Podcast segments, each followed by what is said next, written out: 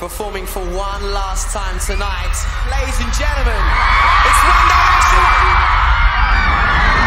I thought for me, it was the band or nothing. It was hard for me to imagine myself on my own. I didn't see a way back, not even musically, just to do anything. And I started to feel, oh, well, maybe I do have some individual work. What about making some music? I mean, I remember calling me mom. She was like, well, that's obviously what you're gonna do. It does kind of feel like finally the stars might be aligning.